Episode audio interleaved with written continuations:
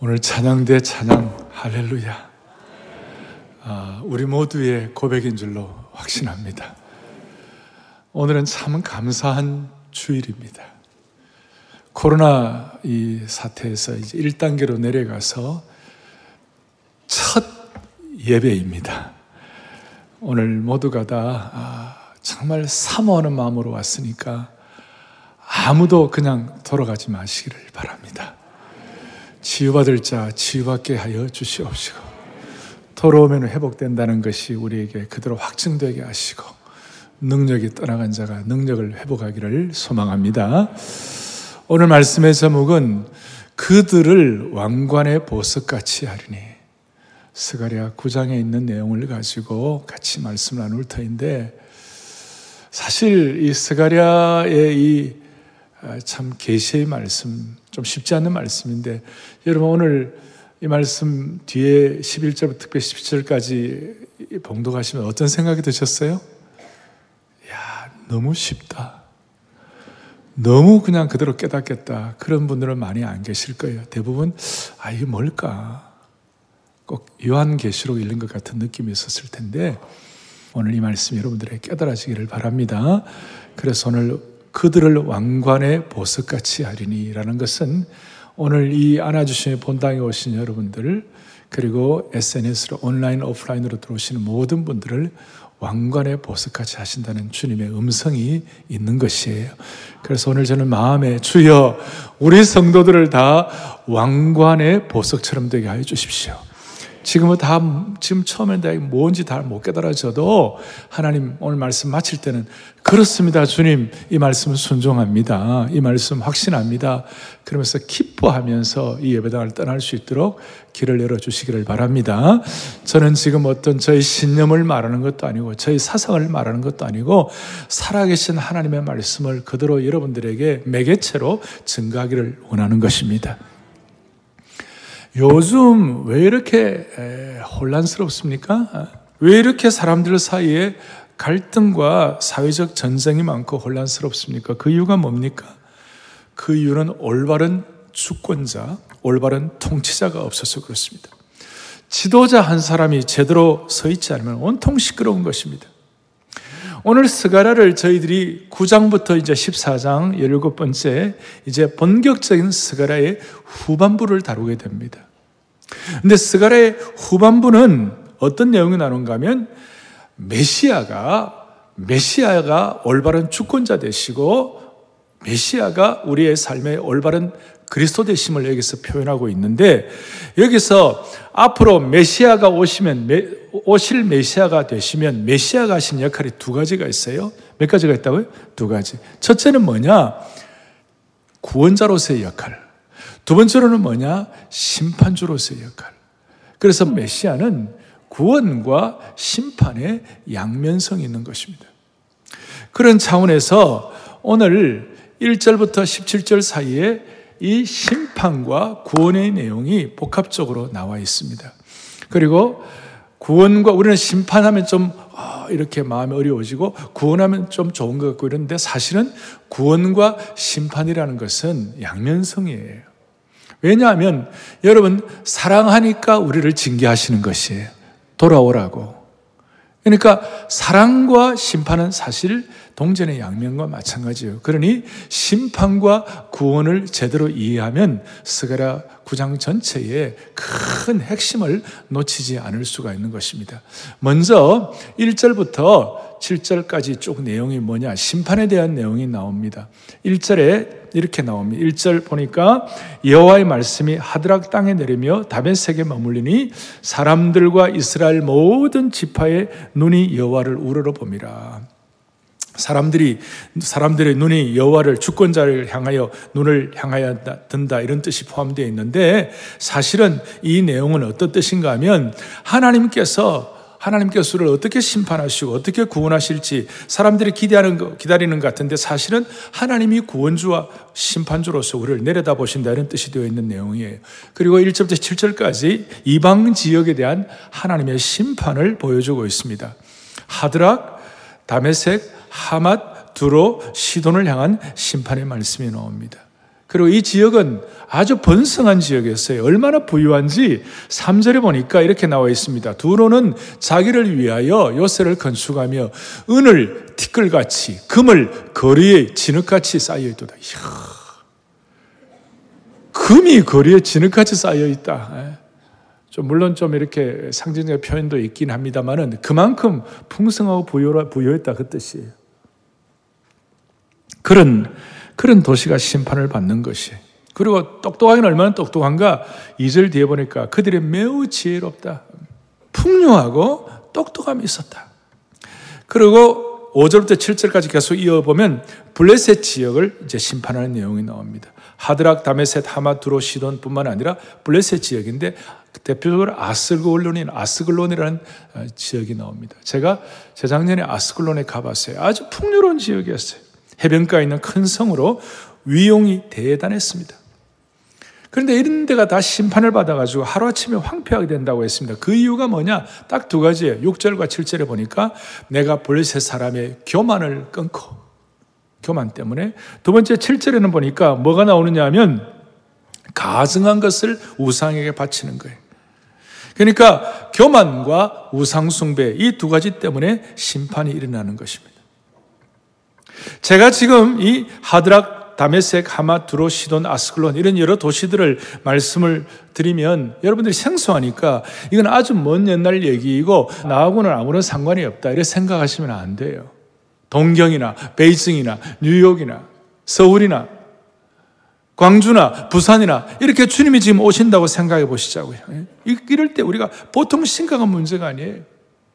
그리고 이제 이런 내용들을 아 그냥 구약 스가랴 9장에 적혀 있는 것으로 끝나는가? 그게 아니고 오늘 1절부터 7절 이 내용들의 심판의 이 모든 과정들은 사실 스가랴가 예언을 하는데 얼마 있지 않아 가지고 한 1, 200년 뒤에 알렉산더 대제가 알렉산더 왕이 정복왕으로서 이렇게 정복해 나갈 때 오늘 스가랴 9장에 있는 이 내용들 하드락부터 시작해 가지고 저 시리아 그리고 페니키아 그 다음 블레셋까지 순서대로 전부 다 점령하는 내용이 나와 있는 것이.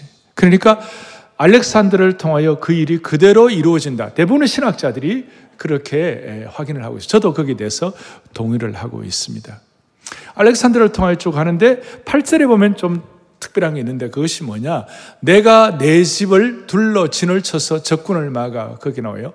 내 집이란 것은 하나님의 집 여호와의 성전을 말하고 스루바벨의 성전을 말하는데 희한하게도 알렉산더가 쭉 시리아와 팔레스타인 이런 모든 것들을 다 점령을 하는데 예루살렘 성전은 그냥 스쳐 지나갔어요. 그것이 지켜졌어요. 이제 이런 내용들을 우리가 쭉 살펴보면서 첫 번째 우리가 생각할 것은 뭐냐면 진짜 정복자는 누구냐? 참 정복자, 참 심판자가 누구시냐? 참 심판자와 정복자이신 메시아 되시는 예수 그리스도에 대해서 생각을 하겠습니다. 예를 들어서 오늘 제가 알렉산더 대왕의 정복 전쟁은 하나님의 심판의 도구로 하나님이 사용하셨다고 그랬어요. 하나님의 심판의 도구로. 그래서 우리가 겉으로는 알렉산더를 통하여 심판하시고 이렇게 한 것 같지만 사실은 또 거기에는 또 하나의 구원이 양면적으로 담겨 있는 것이에요. 알렉산더가 이 모든 정복 전쟁을 함으로 말미암아 헬라 문화, 헬라 언어를 통하여 예수 그리스도의 오심을 준비하고 뭐 그런 내용들 여러분들 다 아실 거예요. 그리고 또 하나 특별한 것은 세상의 정복자 알렉산더 대왕과 참 정복자 되시는 메시아와의 아주 극명한 차이를 보여주는 것이 그것이 뭐냐면 구절이에요. 구절에 이렇게 나와 있어요. 같이 보겠습니다. 구절 뒷부분에 시작. 내 왕이 너에게 임하시리니 그는 공의로우시며 구원을 베푸시며 겸손하여서 나귀를 타시나니 나귀의 작은 것 곧 나귀 새끼니라. 아멘. 여러분 조금 성경적 지식이 어느 정도 있는 분들은 예수님이 예루살렘에 입성하실 때 뭘 타고 오신 거예요? 그것도 낙이 뭐예요? 새끼, 새끼 나귀를 타고 오신 것이에요. 그 예수님께서 이 땅에 오실 때에 정복자, 알렉산더는 흰말을 타고 정복자로서 그냥 그 강력한 그 권세자로서 어, 정복자로서 임하지만 예수 그리스도는 나귀 새끼를 타고 오시는 겸손한 정복자로서 오시는 것을 그러니까 나귀 타고 오신 예수 그리스도 어느 정도 우리는 이 말씀을 통하여 예표된 구약에 미리 예언된 것들을 우리가 좀 확인할 수가 있는 것입니다. 이렇게 말씀드릴 수 있습니다. 알렉산더 대왕의 정복은 공포와 식민지의 공포와 두려움으로 떨게 했지만 예수님은 우리에게 구원자 되시는 정복자가 되셨다는 거예요. 그래서 참된 정복자의 메시아의 성품은 아까 구절에 있던 것처럼 공의로우시고 구원을 베푸시고 겸손하셨다. 대표적으로 너무너무 겸손하셔서 낙의 작은 것, 곧 낙의 새끼를 타고 오신 분이시다. 그러니 알렉산더처럼 그는 다니엘서의 표범 같다. 표범 같은 군대와 전혀 다르게 오신 정복자라는 거예요. 이방의 폭군이 아니라 이스라엘의 왕으로서 오셨는데 참된 정복자 예수 그리스도는 포갑적이지 아니하시고 의롭고 사람들을 죽이지 않고 구원하신다는 것입니다. 그래서 이 정복자는 정복하시되 구원으로 정복하시는 역설적 정복자라는 것입니다. 이 정복자는 큰 권력자가 아니고 가난하고 겸손한 정복자라는 것입니다. 이 정복자는 정복의 상징인 흰말을 타고 오셔가지고 탄압하고 겁탈하는 그런 정복자가 아니고 겸손하게 낙이 새끼를 타고 오신다는 것입니다. 그러니 이렇게 말씀하고 말씀할 수 있습니다. 예수님이 통치하시는 메시아 되시는 예수님이 통치하시는 하나님의 나라는 세상과 다른 통치 방식으로 작동되는 것이. 세속적인 통치자들은 전쟁과 승리의 상징인 흰말을 타고 군림하며 입성하지만 진정한 구원자인 예수 그리스도께서는 겸손으로 새끼 나귀를 타고 예루살렘으로 입성하시는 것입니다. 그러니 하나님 나라의 통치 방식은 세상의 통치 방식과는 완전히 다르게 작동되는 줄 확신합니다. 그러니까 예수님이 새끼 나귀를 타고 오셔서 겸손을 통하여 승리하시는 것은 죽어야 승리하는 전투 방식을 우리에게 말씀합니다. 이것이야말로 고난의 종이 선택한 역설적인 전투 방식인 것입니다. 예수님이 나귀를 타고 오신 것이 이런 역설적 전투 방식을 대표적으로 보여주는 것이죠. 그리고 예수님이 나귀 타고 오신 역설적 전투 방식의 극적인 클라이백스가 뭐냐? 십자가의 죽으심이셨습니다. 십자가의 죽음을 통한 피의 보혈의 전투 방식으로 주님은 승리하신 줄로 확신하셔야 되는 것입니다. 이게 바로 복음의 역설적인 승리의 방법입니다. 이기주의와 경쟁 구도에 충만한 우리에게는 이것이 익숙하지 않습니다만은 이 예수님의 피의 죽음의 전투 방식은 우리로 하여금 한가할 수 없는 하나님의 진리를 깨닫도록 만들어 줍니다. 그것이 뭐냐면 여기에 대해서 11절에 오늘 제가 대부분의 성경 구절을 여러분들에게 다 설명을 드릴 터인데 어느 말씀이 여러분들을 확 사로잡을지 마음에 열고 여러분들의 마음에 덮였던 것들을 주님이 다 제거해 주시기를 바라는 것이에요. 11절에 뭐라 나오냐? 11절에 같이 보겠습니다. 또 너로 너의 언약의 피로 말미암아 내가 너 갇힌 자들을 물 없는 구덩이에서 놓았나니 아멘. 이것이야말로 우리 모두에게 역설적인 전투 방식, 그리고 죽음을 통한 피의 전투 방식인 예수 그리스도의 언약의 피를 바라볼 수 있도록 만들어 주시는 것이. 이 언약의 피는 남들을 죽이는 것이 아니라 자기를 죽이는 전투 방식이에요. 우리가 신앙생활 하면 할수록 더 느끼는 것 중에는 더 느끼는 것은 뭐냐면 정말 신앙의 본질에 들어가면 나를 살리는 자아를 살리는 것이 아니라 나를 죽이는 십자가의 죽음의 예수 그리스도를 본받는 나 자기를 부인하는 것이 신앙의 핵심 중의 하나이다. 아멘. 별로 저 안에도 할 수 없어요. 예. 자기를 죽이는 피의 전투 방식. 이것이 바로 언약의 피로 말미암아 우리에게 허락된 것이에요. 주님은 우리에게 언약의 피로 또 죽음의 피로 피로 우리와 언약을 맺으셨어요. 그리고 이 언약의 피에 대해서는 피의 전투 방식에 대해서는 구약의 어린 양의 피, 동물의 피를 가지고 우리를 구원하신 예수 그리스도의 대속의 피, 새 언약의 피를 예표를 미리 하셨어요. 예. 그래서 오죽하면 구약을 제대로 해석한 히브리서 기자가 히브리서 9장 14절에 뭐라고 설명하고 있는가? 여러분 이거 다 따라오시죠? 여러분 따라오시죠? 읽어보겠습니다. 하물며 영원하신 성령으로 말미암아 흠없는 자기를 하나님께 드린 그리스도의 피가 어찌 너희 양심을 죽은 행실에서 깨끗하게 하고 살아계신 하나님을 섬기게 하지 못하겠느냐. 아멘.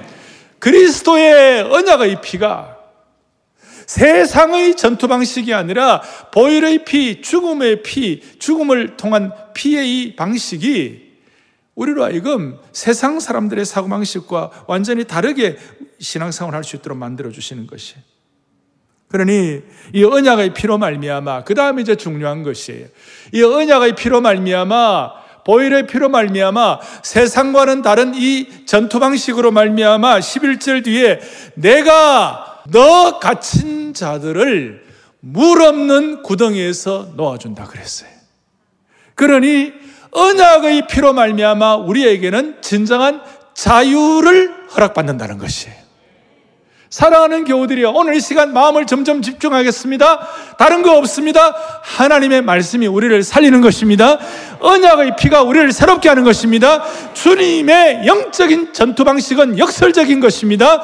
언약의 피가 우리를 갇힌 곳으로부터 자유하게 한다.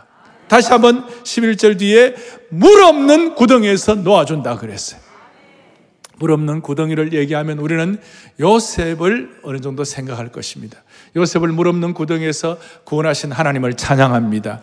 그런데 조금 더 깊이 들어가면 예레미야가 경험한 물 없는 구덩이가 있습니다. 그것이 뭐냐면 예레미야 38장 6절에 보면 다 같이 우리 또박또박 봅니다. 그들이 예레미야를 끌어다가 감옥들에 있는 왕의 아들 말기야의 구덩이에 던져 넣을 때에 예레미야를 그 구덩이에는 물이 없고 진창이므로 예레미야가 진창 속에 빠졌더라 그랬습니다. 물이 없는 구덩인데 예레미야는 물 없는 구덩이죠. 진창 속에 빠진 거예요. 그리고 진창 속에 빠진 것으로 끝난 것이 아니라 38장 9절에 보면 뭐라고 나와 있냐면 그들이 그를 구덩이에 던져 넣었으니 그가 거기에서 굶어 죽으리이다. 굶어 죽는 곳이에요. 진창은 굶어 죽는 것이고 물이 없는 구덩이니까 물이 없으니까 언젠가는 목이 말라 죽는 거예요. 예수 그리스도의 언약의 피는 물이 없는 구덩이에 있는 우리들을 살려내는 것이에요. 오늘 우리는 이 자리에 수많은 여러분들의 삶의 배경을 가지고 오셨어요. 괜찮은 분들도 있고, 감사한 분들도 있고, 주님 앞에 너무너무 귀한 어떤 삶의 평탄한 과정도 있을, 있을 수도 있지만, 많은 분들이 내가 안 봐도 비대요, 여러분. 예? 진창 속에 빠져 있는 분들 여기 많이 계세요, 지금. 오늘 이 방송을 듣고 SNS로 또 실제로 방송을 듣는 모든 분들도 마찬가지일 거예요. 사랑하는 교우들이여, 인생이란 것은 우리 모두가 다 한결같은 무슨 꽃길만이 아니에요. 인생은 진창이 있어요. 인생은 메마른 구덩이가 있어요. 그런데 하나님은 오늘 언약의 피로 우리를 진창에 빠진 우리를 언약의 피에 그 줄기에다가 그 끈에다가 언약의 피를 발라주셔가지고 우리를 구원해 주시는 하나님이시라는 것이에요. 따라서 모든 성도들의 삶의 과정 가운데 우리가 물 없는 구덩이에 빠져 있는 분들, 오늘 진상에 빠져 있는 분들, 여러분 제가 어떤 여러분들에게 무슨 적극적 사고 방식을 가지고 말씀드리는 것이 아니에요. 오늘 이것은 언약의 피에 근거해서 말씀을 드리는 것이에요. 아무리 어렵고 아무리 진상에 빠지고 아무리 절망적이더라도 주님은 오늘 언약의 피로 우리를 구원해 내시는 것이에요. 이것이 하나님의 독특한 방식이고 하나님의 역설의 거룩한 전투 방식인 줄 믿으셔야 되는 것이에요. 사랑하는 교우들이여, 우리는 우리 신념을 믿는 사람들이 아니에요. 우리는 세상 방식으로 살아가는 사람들이 아니에요. 우리는 하나님의 방식으로 살아가는 사람들이에요. 주님은 우리에게 메시아로 오시는 분이십니다. 메시아로 오셨다는 말은 심판주와 구원주의 양면성을 가지고 오시는 거예요. 특별히 우리를 구원하시되 낙이 타고 오셔서 새끼 낙이 타고 오셔서 구원하신 주님이세요. 그것을 우리에게 표현하시기를 언약의 피로 우리를 구원하신다고 말씀하신 것이. 그래서 기독교는 절대로 절망을 얘기하면 안 되는 것입니다. 제가 무슨 적극적인 긍정적인 것을 말씀하는 것이 아니에요. 이것은 하나님의 언약의 말씀에 근거하여 드리는 것이에요. 여러분 지도자들은요 함부로 절망을 얘기하면 안 되는 겁니다. 말씀의 근거예요. 오늘 말씀에 말씀하는 거 아닙니까? 주여 우리 모두를 물 없는 구덩이에서 진창 속에서 우리를 끌어내시는 하나님이신 줄로 믿습니다. 언약의 구덩이에서 자유함을 주시는 하나님이신 줄 믿습니다. 이걸 그대로 믿으시고 내일부터 시작되는 특세를 통하여 하나님께서 여러분들을 어떻게 놓아 어떻게 해방하시고 새롭게 하시는지 확증하는 자리가 될 수 있기를 바라는 것입니다. 사랑하는 교우들이여, 이 언약의 피에서 구원한 것 때문에 뭐라고 말씀하시는가? 12절에서 기가 막힌 말씀을 하고 있는 거예요. 뭐라고 말씀하시는가? 12절에 이렇게 나와 있습니다. 갇혀 있으나 소망을 품은 자들아. 우리가 갇힘을 당하는 환경이 될 수가 있어요. 우리가 진흙탕에 빠질 수 있어요. 우리가 메마른 물, 물 없는 구덩이에 빠질 수 있어요. 갇혀 있으나 그러나 소망을 품은 자들아. 언약의 피를 통하여 우리로 하여금 자유함을 선포하시는 주님을 찬양하는 것입니다. 갇혀 있으나 소망을 품은 자들아. 이 본문을 좀 더 살펴보면 prisoners of hope 소망의 포로라는 말로 해석할 수가 있어요. 여러분이나 저나 우리 모두는 소망의 포로들입니다. 선지자들 다 소망의 포로들이었습니다. 오늘 이 예배를 안아주심의 본당에서 우리가 예배를 드릴 때 사랑하는 교우들의 집에서 드릴 수도 있지만 이렇게 사모하면 나와가지고 드릴 때 소망의 포로됨의 역사와 소망의 포로됨의 그 깨달음의 은혜가 더 진해지는 것이에요. 우리는 갇혀 있으나 소망을 품은 자들이 될 수가 있는 것입니다. 그러니 우리는 이 갇혀 있으나 소망을 품은 자들 되기 때문에 우리가 이 소망이 확실하기 때문에 어떤 경우에도 좌절하면 안 되는 겁니다. 다시요, 제가 이것을 세상의 어떤 긍정적인 사고방식이나 적극적인 생각을 가지고 여러분들에게 말씀을 드리는 것이 아니에요. 세상의 긍정적이고 적극적인 사고방식은 자기 신념, 어떤 경우는 자기 최면, 어떤 경우는 자기, 자기, 자기 사상이지만 소망의 포로 하나님의 성품을 아는 사람들은 이 소망에 갇혀있으나 소망에 포로된 자들에 대해서는 이것은 하나님의 성품을 신뢰하고 하나님의 말씀을 믿고 하나님의 인격을 알기 때문에 피해 복음을 의지하기 때문에 이 말씀 확신하는 것입니다. 이것 때문에 우리는 세상 사람들과는 다르게 초월적 감사를 드릴 수가 있고 절대 감사를 드릴 수 있고 범사에 감사할 수 있고 만사에 감사할 수 있고 역설적인 감사를 주님 앞에 올려 드릴 수가 있는 겁니다. 예. 우리 모두는 다 가정의 가장이요. 또 어머니로서, 아버지로서, 또 세상에서, 여러분들, 세상에서 무슨, 지도자의 위치가 아니다 할지라도 우리는 모두가 다 하나님 앞에서 우리는 다 지도자의 은혜를 받은 사람들이에요. 무슨 말이냐? 지도자는 함부로 절망을 얘기하면 안 되는 것이에요. 아무리 어려워도 여러분 이 말씀을 믿고 한국교회를 이용하여 이 한국교회의 수많은 벽들을 헤쳐나갈 수 있도록 그 벽들을 돌파할 수 있도록 갇혀 있으나 소망을 품은 역사가 여러분들을 통하여 선포되고 확증될 수 있기를 바라는 겁니다. 함부로 한국 교회가 이렇다 저렇다 함부로 함부로 얘기하면 안 되고 우리는 한국 교회를 다시 한번 새롭게 이렇게 세워 가지고 우리가 다시 한번 이 민족의 피 흘림 없는 복음적 평화 통일을 할 수 있을 정도까지 우리 모두가 다 갇혀 있으나 포로된 자들의 능력을 받지 않으면 소망을 품은 자들이 되지 않으면 길이 열리지가 않는 것이에요. 자, 이럴 때에 12절에 놀라운 은혜가 있어요. 자, 같이 보겠습니다. 갇혀 있으나 소망을 품은 자들아, 너희는 요새로 돌아올지어다. 내가 오늘도 이르노라. 내가 너에게 값설이나 갚을 것이라. 할렐루야. 갇혀 있으나 소망을 품은 자들이 되면 피의 언약을 통하여 메마른 진흙턱의 구렁텅에서 구원받는 그런 역사가 일어난다면 오늘 내가 너에게 이르노니 너는 갑절이나 은혜를 받을 것이니라. 갑절의 은혜를 받게 하여 주시옵소서. 사랑하는 교우들이여, 우리 모두는 지금 하나님 나라를 향한 소망을 가지고 어떻게든 하나님의 은혜를 받기를 소망하는 마음으로 이 예배를 드리고 있는 것이에요. 정말 겸손하고 간절한 마음으로 예배를 드리고 있는 것이. 갑절의 은혜를 받는다는 것이 얼마나 소중합니까? 엘리사가 엘리야 선지자를 스승으로 섬겼을 때에 평생을 따라다니면서 고생 고생하면서 엘리야를 섬겼을 때 나중에 엘리야가 승천하기 전에 뭐라고 그랬 내가 너에게 뭐다 해주기를 원하느냐 그랬을 때 엘리사가 뭐라 그랬죠? 갑절의 은혜를 받기를 바랍니다 그랬어요. 죽도록 고생하고 평생을 따라다니면서 수고한 대가로 갑절의 은혜를 사모하는데 우리는 오늘 이 말씀 믿고 확신하면 내일부터 시작되는 특세의 갑절의 은혜를 주님이 주실 것이에요. 이걸 믿는 것이 신앙인 것이에요. 우리는 평생 스승을 안 따라다녀도 이 말씀 그대로 애누리 없이 믿고 확신하면 하나님 우리에게 갑절의 은혜를 부어 주시는 것이에요.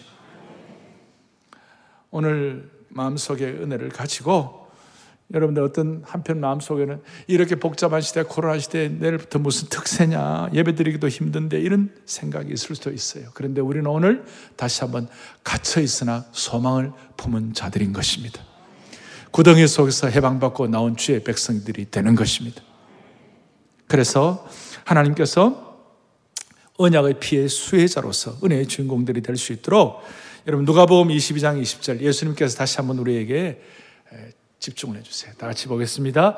이 산은 내 피로 세우는 새 언약이니 곧 너희를 위하여. 아멘. 우리가 지금 코로나 시대에 성찬식을 조심스러워서 자주 못하지만 우리가 성찬식을 할 때마다 이 성찬식을 통하여 예수님의 새 언약을 계속해서 확증하고 컨펌하는 거예요. 그리고 피로 세우는 새 언약을 계속 우리 마음속에 그리스도의 보혈을 기념하면서 깨닫는 것이에요. 그리고 피로 세우는 새 언약을 기념할 때에 뭐가 무슨 일이 벌어지느냐? 저주가 물러가는 것입니다.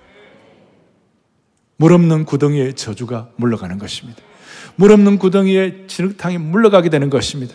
수많은 우수사려, 수많은 안타까움들이 물러가게 되는 것입니다. 오늘 이 마음이 여러분들에게 확증되기를 바라는 것입니다.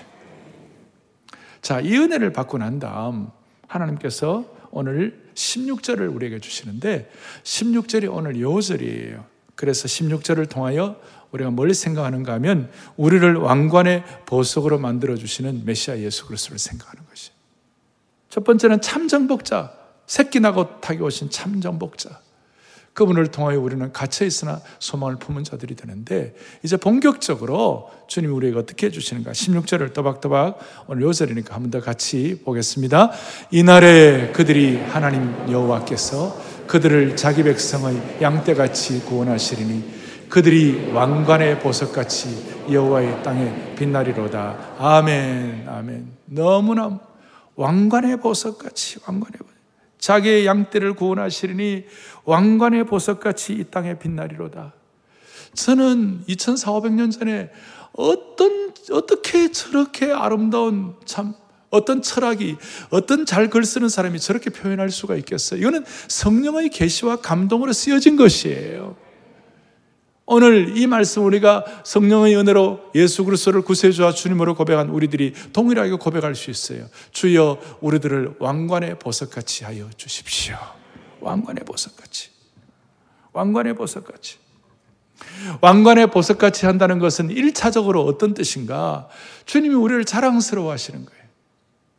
마치 우승 트로피를 들고, 야, 참 할렐루야 하듯이 여러분들과 제가 주님의 왕관의 보석같이 자랑스러운 그런 은혜를 받기를 원하는 것이에요.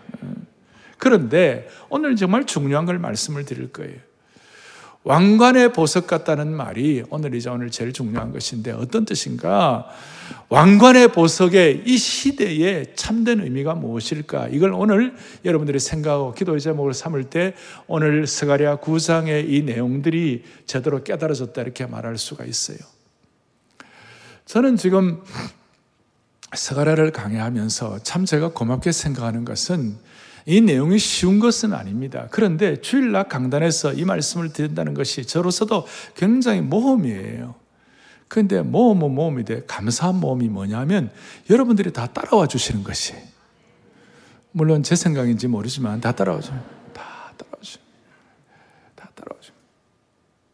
그러면 지금 제가 왕관의 보석의 1차적인 의미는 우리를 정말 빛나게 하시고 영광스럽게 하시고 그 다음에 우승 트로피처럼 생각하시고 자랑스러워 하신다 그런 뜻도 있지만 오늘 중요한 더 깊은 의미가 포함되어 있다는 걸 기억하셔야 되는데 16절 여러분들이 오늘 요절처럼 했는데 하나님께서 자기 백성 양떼같이 구원하시니 그들을 다시 한번 뭐로 만들어 준다고요? 왕관의 보석그 왕관의 보석이란 말이 왕관의 보석이란 말이 이 왕관이란 말이 네제르라는 네제르라는 히브리어예요. 둘 다 모음인데 네제르인데 하나는 장모음이 하나는 단모음이, 단모음이 돼가지고 네제르 이렇게 하는데 뭐라고요? 왕관이라고. 그래서 보석이랑 돼가지고 왕관의 보석은 아분의 네제르 이렇게 하고 있어요. 그러니까 다른 건 기억 못해도 왕관이 네제르다. 그럼 이 네제르라는 말은 이 왕관이라는 것은 어떤 왕관인가? 그냥 빛나는 왕관인가? 그 정도가 아니고요. 이 왕관은 어떤 건가 하면 여러분 혹시 나시린 들어봤어요? 나시린, 나시린이란 말이 본래 이 네제르와 나시린 이것이 본래 어근이 다 똑같아요. 나시린이 뭐예요? 거룩하게 구별되었다 이런 뜻이죠. 그러니까 이 왕관은 어떤 왕관인가 하면 구별된 왕관. 거룩한 왕관. 거룩한 관 그런 뜻이에요. 레위기 8장 9절을 다 같이 보겠습니다. 레위기 8장 9절 또박또박 보겠습니다.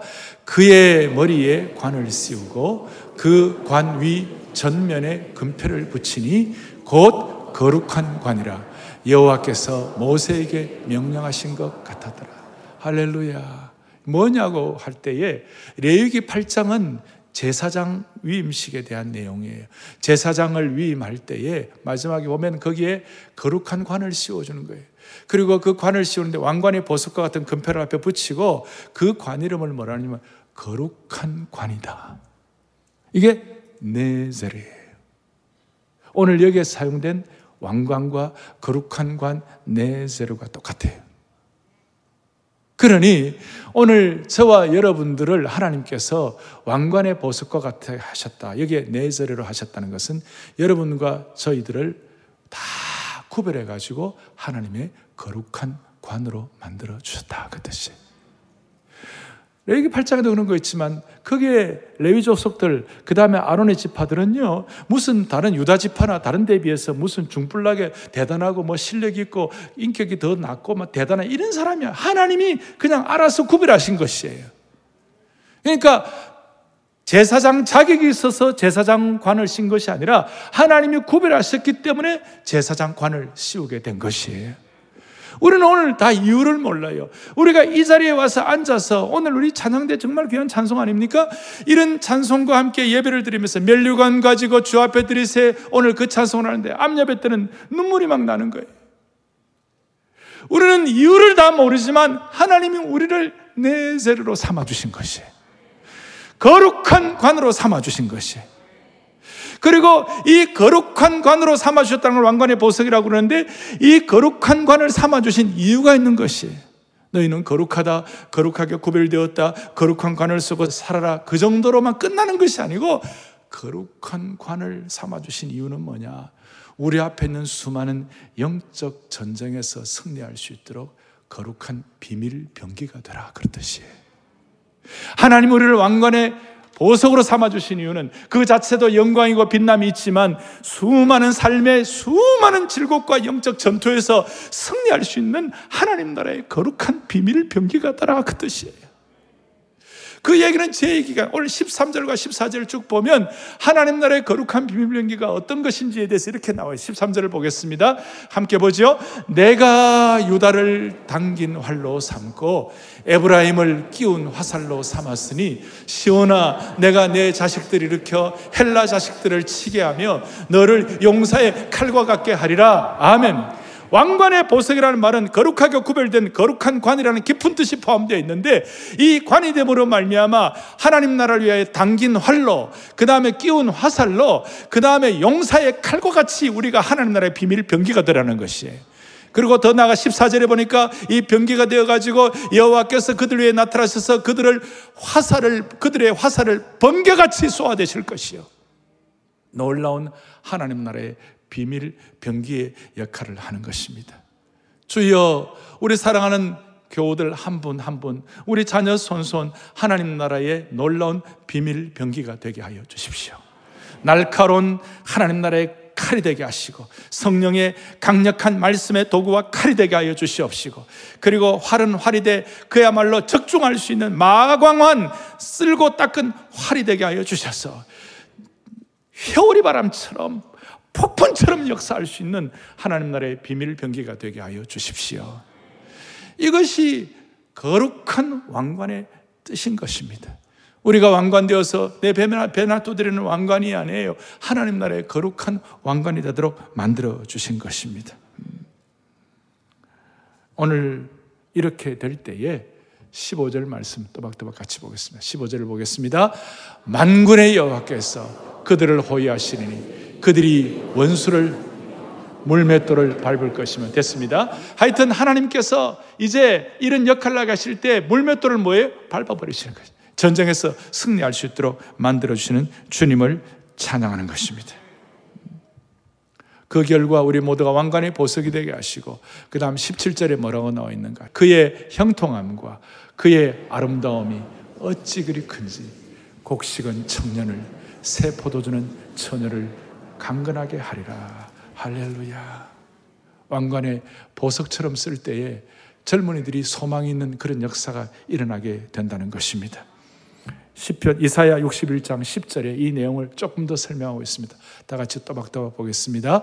내가 여호와로 말미암아 크게 기뻐하며 내 영혼이 나의 하나님으로 말미암아 즐거워하리니 이는 그가 구원의 옷을 내게 입히시며 공의의 겉옷을 내게 다하시며 신랑이 사모 제사장의 관을 쓰며 신부가 자기 보석으로 아멘. 우리가 완전히 뭐가 뭔지는 다 몰라도 이 뜻이 기본적으로 막 이렇게 우리의 마음속에 뭔가 다가오는 것이 있어요. 여러분 왕관의 보석으로 삼으시고 여러분들의 구원의 옷을 입혀주신 주님을 찬양합니다. 그리고 여러분들이 제사장의 아름다운 관 사모를 쓰게 하여 주시옵시고 우리 남자 형제들은 그런 축복 주시고 자매들은 왕관의 보석으로 단장이 되기를 간절히 바랍니다. 내일부터 특별 새우봉회를 합니다. 제가 이번 특별 새우봉회는 진짜 많은 분들이 사모하는 것 같아요. 요즘 이런 시기에 정말 사모하는 것 같아요. 뭐 여러 가지 또 하나는 우리 봄 특세를 못했으니까 갑절로 사모하는 것 같아요. 갑절에 여러분들의 은혜로 무장되었으면 좋겠습니다. 내일부터 시작되는 특세를 통하여 왕관의 보석같이 하나님 나라 영적 전투를 위한 영적 비밀 병기가 되게 하여 주셔서 거룩한 관으로 무장되게 하여 주셔서 이 땅에 있는 어떤 물 없는 구덩이, 진흙탕 같은 구덩이도 돌파할 수 있도록 갇혔으나 소망이 되는 그런 축복을 받아 누리기를 바랍니다. 그리고 오늘 1절부터 17절까지 제가 전체를 다 몇 번 묵상하면서 제 마음에 깨닫는 것이 뭐냐. 이걸 17절까지 말씀을 이렇게 쉽게 막 짜니까요. 뭐가 한 방울 뚝 떨어지는데 그리스도의 보혈에 피가 툭 한 방울 떨어지는 것이 여러분 이 말씀 속에 그리스도의 보혈의 피가 여러분들 마음속에 툭 떨어지게 하여 주셔서 절대 절망하지 마시고 정말 진창과 어려움 가운데서도 내 실력과 내 신념이 아니라 이 말씀이 그러니까 그들은 믿습니다 하고 하면 죽어도 말씀대로 하면 살아보겠다는 결심을 해가지고 주 앞에 설 수 있는 주의 종들 되기를 바랍니다. 말씀의 한 방울에 툭 떨어져 가지고 예수의 흘린 피 날리게 하오니 귀하고 귀하다 예수의 피밖에 없네 언약의 귀한 피 날리게 하오니 날 승리하게 하오니 귀하고 귀하다 예수의 피밖에 없네 주님의 보혈 붙잡고 오늘부터 이제 더 주님의 도구로 사용되게 하시고 내일부터는 특세를 주님이 사용해 주시기를 원합니다. 예수의 흘린 피 찬양합시다. 예수의 날리게 하오니 귀하고 귀하다. nothing 피밖에 언약의 귀한 피요 귀한 다 맡기세요. 진창을 다 주님 올려드립니다. 메마른 삶의 구덩이를 주님 앞에 다 올려드리오니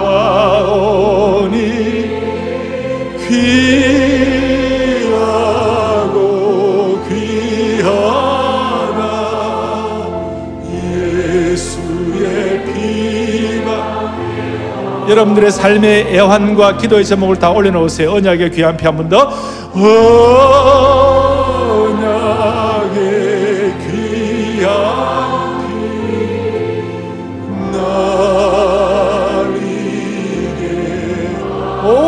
다 올려놓으시니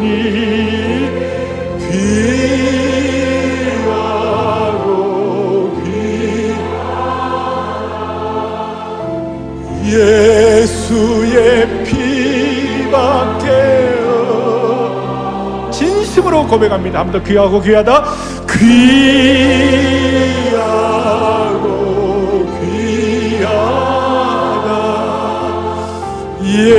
예수의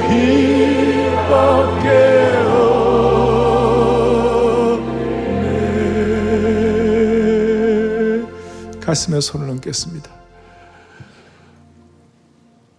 살아계시고 영화로우시며 자비로우신 하나님 아버지, 이렇게 1단계 되고 난 다음 사모하는 마음으로 주의 전을 달려온 주의 백성들, 또 온라인으로 들어온 주의 권속들 한 분 한 분 오늘 모두가 다 언약의 피의 주인공들 되게 하여 주시기를 원합니다. 그리하여 오늘 말씀을 확신함으로 말미암아 갇혀 있으나 소망대 소망을 품은 자들이 되게 하여 주시옵시고 하나님 나라의 왕관에 보석 되게 하시고 어떤 경우에도 절망하지 아니하고 어떤 진창 속에서도 구원받는 하나님의 백성들 되게 하여 주시기를 원합니다. 오늘 언약의 피를 통하여 모든 갇혀 있는 상태에서 해방되게 하여 주시옵소서. 그리고 우리 모두가 다 거룩한 하나님의 관으로 무장되어 수많은 영적 전투에서 승리하는 비밀 병기가 되게 하여 주시기를 원합니다. 내일부터 있을 특세를 통하여 하나님이 예비하신 갑절의 은혜를 부어 주시옵소서. 갑절의 은혜의 주인공으로 삼아 주시기를 소망하옵고 우리 주 예수 그리스도를 받들어 간절히 기도 올리옵나이다. 아멘. 아멘.